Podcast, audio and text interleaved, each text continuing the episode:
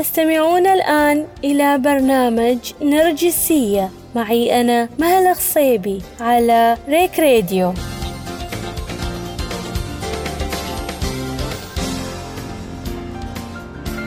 تريد تتعرف على شخصيتك وقدراتك تواجه صعوبة في التواصل مع من حولك؟ عندي الحل.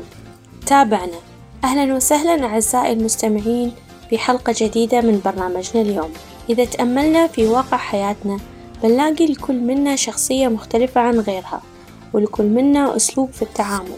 ممكن نصادف إنسان يخاف من المواجهة والانتقاد وغيره يستعطف الناس تمثيل المعاناة الزايدة وغيره يرمي أخطاءه على غيره. وممكن نصادف مواقف أو سلوك غريب بالنسبة لنا. فنستغرب من هذه التصرفات وممكن نتعامل معاها بأسلوب خاطئ. ولكن إذا عرفنا وفهمنا أنه الشخصيات لها أنواع والأنواع لها صفات راح نقدر نحلل الموقف ونتعامل معاه بالطريقة الصحيحة. ومعنى كلمة شخصية مشتق من كلمة الشخوص أي الظهور أمام الناس. ومرادفتها باللغة الإنجليزية هي personality مشتقة من كلمة لاتينية وهي persona. بمعنى القناع اللي يلبسه الممثلين اليونانيين لأداء دورهم المسرحي ويبقى الممثل.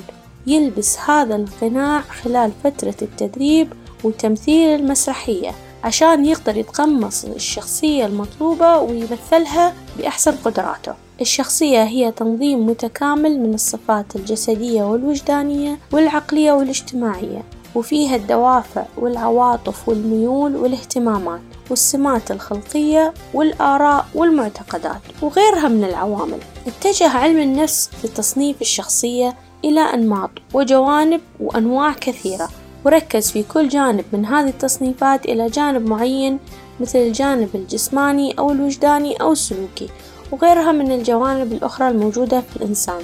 واليوم راح أقدم لكم نموذج أنماط الشخصية الأربعة وهي المتفردة والتحليلية والتعبيرية والودية وصفات كل نمط وكيف نتعامل معه. عشان نوصل لأعلى مستوى من فهم الشخصية وقدرتنا على التواصل بشكل أفضل مع العلاقات الموجودة بحياتنا مثل أفراد الأسرة والعائلة والزملاء في الدراسة أو العمل. حقائق عن أنماط الشخصية.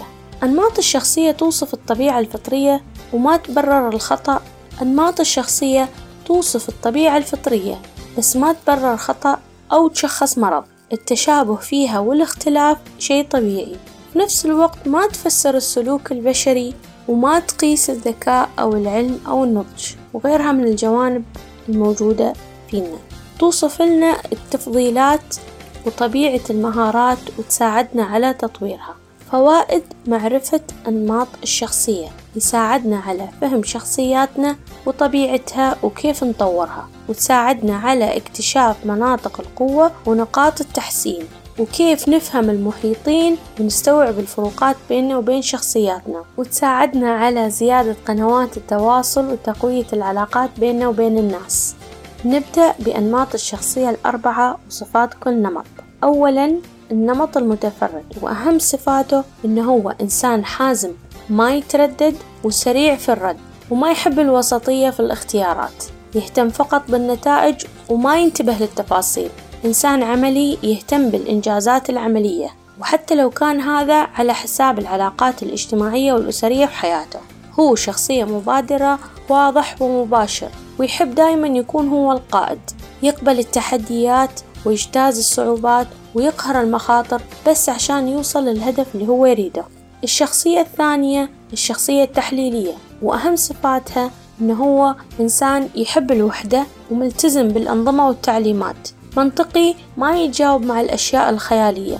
يعني لو طرحت عليه سؤال أو قدمت له أمثلة أو عرضت عليه فكرة راح يسألك أنت جربت هذا الشيء من قبل؟ ينفع يكون مطور بس ما ينفع يكون مبتكر. مستمع من الطراز الأول. يستمع لأنه يحب يجمع المعلومات والخبرات ودائما يوزن الاحتمالات قبل ما يبدأ بأي خطوة ويأخذ وقته بالتفكير والتحليل. إذا سويت كذا بيصير كذا. وإذا ما سويت كذا بلاقي النتيجة كذا. وهو أيضا ثابت في الأشياء اللي هو يريدها ويواصل حتى النهاية. إنسان مستقل دايما يرجع في قراراته إلى نفسه. صحيح إنه هو يشاور كثير ويسأل كثير لكن في النهاية هو يتخذ القرار اللي يناسبه هو.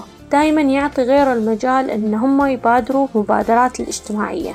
يعني تحصله ما هو دايما اللي يبدأ يسأل عن أصدقائه أو أهله. ما هو اللي يبدأ يتصل يستقبل الاتصالات والسؤال بس ما تجي منه إنه هو يسأل ويتصل. وهذا ما عيب فيه بس هذه طبيعته يعني.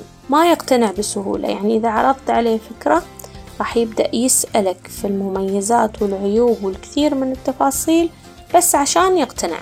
النوع الثالث النوع التعبيري.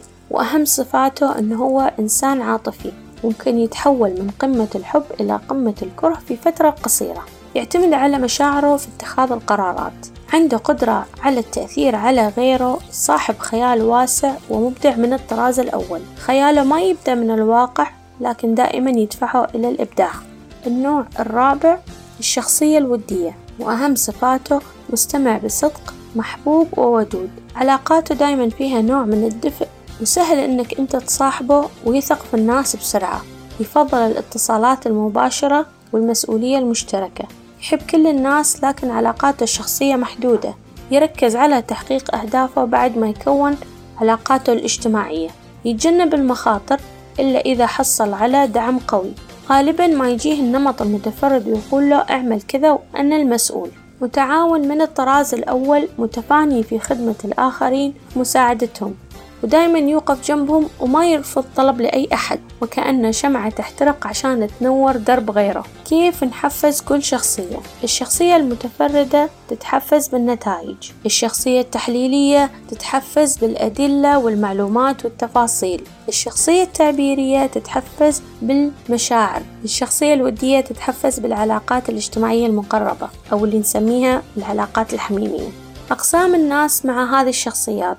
النوع الأول يكون شخصية بنمط واحد واضح وصريح وكل الصفات فيها تمثل نمط واحد. مثلا مية في المية يكون إنسان متفرد وعندنا النمط الثاني يسموه النمط التشاركي.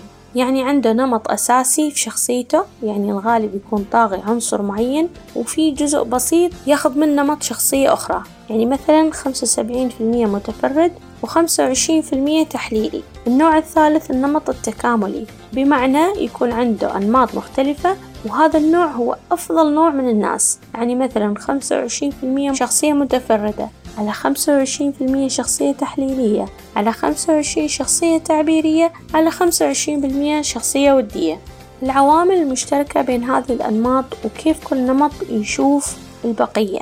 النمط المتفرد أو الشخصية المتفردة يشوف التحليلي متردد ويشوف التعبيري فوضاوي ويشوف الودي مخلص. والنمط التحليلي أو الشخصية التحليلية يشوف المتفرد متهور ويشوف التعبيري مبدع وصاحب أفكار ويشوف الودي إنسان مجامل. والشخصية التعبيرية أو النمط التعبيري يشوف المتفرد متكبر ويشوف التحليلي خبير ومتمكن ويشوف الودي إنسان ضعيف. والشخصية الودية أو النمط الودي. يشوف المتفرد قائد ويشوف التحليلي غير وفي ويشوف التعبيري كثير الكلام بدون فعل. والحين أقدم لكم مثال يوضح كيف التعامل مع هذه الأنماط. يعني لو كنت بايع تريد تقنع أحد هذه الأنماط بحاجة يشتريها مثلا خلينا نقول جهاز إلكتروني حديث. الشخصية المتفردة ادخل معاه في النتائج مباشرة. انت تستفيد من هذا الجهاز كذا وإذا اشتريته بتحصل على كذا وكذا وكذا. الشخص التحليلي كثر معاه في التفاصيل وادعم هذه التفاصيل بالأدلة والمعلومات. مثل هذا الجهاز ميزاته كذا والذاكرة فيه كذا والقوة فيه كذا والمصنع من هذه البلد الفلانية وهكذا. الشخصية التعبيرية خذ معاها الجانب العاطفي إنه هذا الجهاز حلو عليك ويناسب شخصيتك ومميز وراح ينفعك وما راح تقدر تستغنى عنه ومن هذا الأسلوب. أما الشخصية الودية دائما حفزه بدفء ومودة يعني ادخل معاه من هذا المجال لأني حاب أنصحك ولأني أريد لك الخير ولأني أعتبرك صديق ولأن أمرك يهمني مثل هذه الكلمات اللي هي تجذب هذا الإنسان. ومثال آخر من الطفولة أتوقع مر على أغلبنا. أريدكم تتخيلوا معاي شخصيات السنافر. هي شخصيات فيها التشابه وفيها الاختلاف. تشوف فيهم الأكول اللي يحب الأكل وتشوف فيهم الطباخ وتشوف فيهم الغبي وتشوف فيهم الذكي وتشوف فيهم الانفعالي وتشوف فيهم الرسام. فهو مثال جميل يوصف لنا التشابه والاختلاف بالشخصيات وكيف هم متقبلين بعض ومتعايشين مع بعض في سلام. ختاما أنماط الشخصية ما لها علاقة بالخير أو الشر.